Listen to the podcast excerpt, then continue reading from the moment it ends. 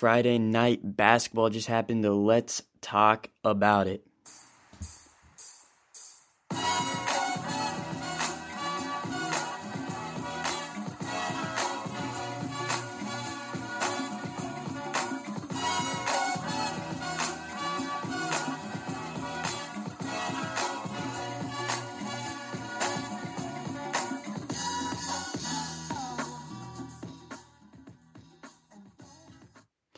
Hello, everybody. Hope your night or morning is going well.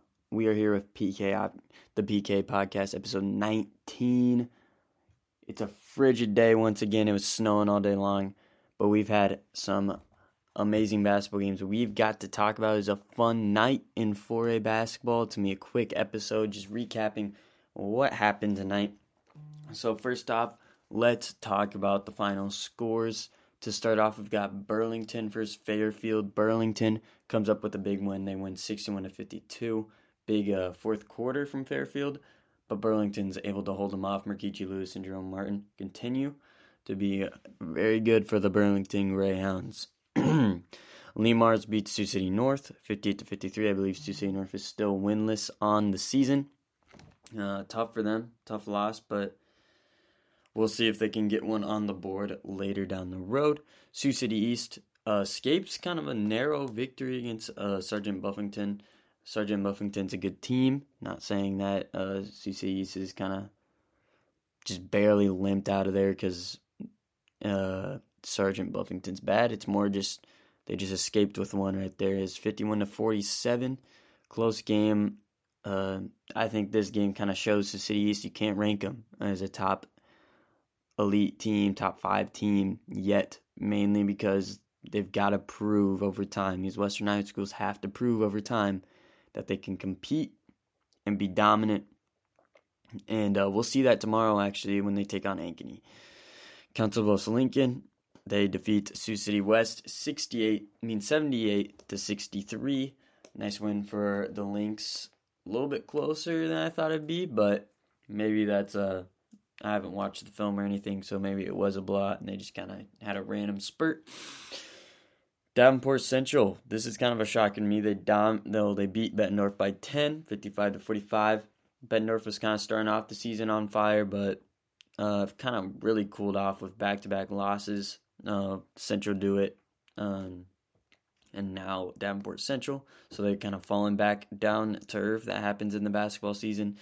Xavier beats Cedar Falls 51 to 50. This sucks for people who are ranking teams because Cedar Falls' two losses are to really good teams by narrower mar- margins. Kennedy was 11 points. Kennedy's the number two team in the state, I believe, right now. They're going to jump Waukee in my rankings. Purely off resume wise, they just have a better resume right now. They've dominated every team. They have a good they have good wins. It's not like they've just beat up on terrible teams. And Waukee looks beatable to be honest. If Omaha gets in foul trouble, it's starting to look like that's not the blueprint because you can't say foul trouble is a blueprint, but that's starting to look like what Waukee's struggling with. When Omaha's off the floor, teams are able to compete with them and go on big runs. That's what Centennial did tonight. We'll talk later about that. Davenport West, 79 to 57 against Central DeWitt. Bad look for Bettendorf because they lost to Central DeWitt, and Davenport West just murked them. But um, Davenport West isn't a bad team. I actually am pretty high on them. Iowa City West dominates Linn-Mar 62 to 43. This is a game that we wanted to see. We want to see Iowa City West finally step up and start dominating teams. I picked against them, but I had a feeling they could easily just run away with Linn-Mar. But I, just don't really trust Iowa City West that much because last year I trusted them and uh, it didn't go well. And then Dubuque Senior moves to 5 and 0, 59 to 34, winning against Western Dubuque. I actually think this team is kind of underrated at this point. They're a top 10 team, in my opinion. They've cracked that seal. They blow out bad teams, and uh, you can't knock their schedule because they blow they've blown out the bad teams that you would say are bad. Uh, they don't have a marquee win yet. I don't think they will for a little bit, but we'll we'll see down the road if they can live up to this hype that they're receiving. Des Moines North 61 to 58 against Des Moines Lincoln. Shocker, to be honest. Des Moines North gets their first win of the season. Des Moines Lincoln, I mean, they just are the weirdest team in basketball. I swear every week there's something with Des Moines Lincoln that's just weird. This time it's them losing Des Moines North. Uh, they either get blown out terribly and look terrible, or they um, they'll have the craziest, most dominant win you've ever seen. Um, they've got Travari, so they've got elite scorer. We'll just see how they go down the season. It's early, can't write teams off yet.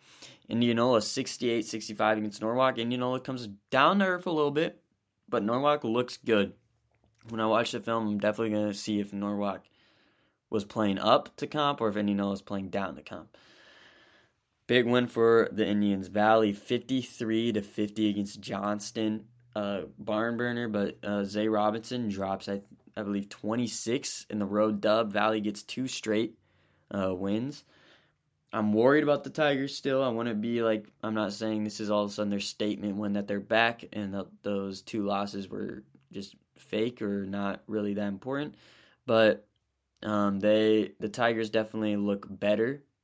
Uh, it was big for them to get this win after that absolutely bad, just bad basketball game against Ames that they barely escaped with.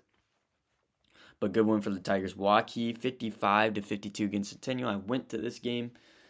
Um, initial thoughts is Centennial definitely played to their comp. If Centennial didn't start off down 15 to 0 or 19 to 1 if you want to go with the biggest lead, um, I mean, they have a very good chance of winning that game. Now, that argument, you can't really say that.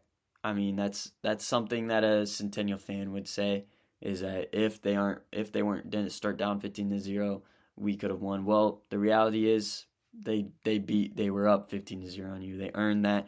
So you can't take that away from them. The Warriors are still easily when that team is playing on fire they're I think the best, like the most fun to watch slash most elite team in the state. Um, but they go through big cold spurts and they play some bad quarters, and that can lead them to being kind of a run heavy team. And those teams can be dangerous in the playoffs. Like that can be dangerous for you in the playoffs when teams can go on massive runs against you without you really being able to answer. Bishop Heelan beats Council Bluffs Jefferson 57 to 27. Uh, Council Bluffs Jefferson still does not have a win on the season. Davenport Assumption beats Muscatine 72 to 61. Uh, Davenport North beats Clinton 67 to 61. Nice win for Davenport North to get on the board in the win column. Pleasant Valley beats North Scott 59 56. People were jumping on this hype train that North Scott was a top like 7 6 team. I I'm hesitant. I had them, I think, around 13 to 14. I think that's a perfect spot for them. I don't know if they'll move that much. Pleasant Valley will definitely be ranked, though. Wahlert Catholic beats W. Hempstead 60 39. W. Hempstead is looking like one of the worser teams in 4A this year. Ankeny beats Dowling 74 to 65. Good win for the Hawks. Uh, after an absolutely bad showing against Waukee Northwest, they're able to come and get a big win against Dowling. They have a really good chance to build momentum into uh, Ankeny Centennial with Sioux City East playing them tomorrow in kind of a tournament, or not a tournament, but exhibition type game, but still obviously going to count. And that will be a big game for Sioux City East. I'm interested on the thought that Sioux City East is playing that as their kind of Super Bowl, while Ankeny's going to be looking ahead to Ankeny Centennial on Tuesday potentially. I played for Coach Carlson, so I don't think he's allowing them to do that. But um, you never know with high school kids, uh, especially athletes. It's hard to tell their environment or their mentality coming in these games. But um, the Hawks have a real chance to build some momentum coming into this more middle stretch of the season. Des Moines Hoover dominates Des Moines East 84 to 46. This is a win that Hoover kind of needed after losing to Lincoln, and they do dominate Des Moines East. Now Hoover's not in this class, but they basically played like every 4A team imaginable. So there's that. And then Des Moines Roosevelt 95 to 67 against Ottumwa. Someone definitely just dropped like 40 on their team. I'm assuming. I'm hoping to be able to post that soon. And then Southeast Polk 55 to 43 against Urbandale. They get the win. I was hoping they'd finally break that zero on the win column, but and they finally do. So now time to talk about some more in-depth games I just want to talk about. I don't know if I mentioned this. Kennedy absolutely dominated Prairie, seventy-seven to thirty-nine. Um, that game, I mean, Kennedy is easily moving up to my two spot. Uh, they, I mean, they've literally done what you expect of them to do with bad teams, but more. They beat them by more than you'd expect, and um, they put up ridiculous point totals. Kobe Dolphin had a great night shooting.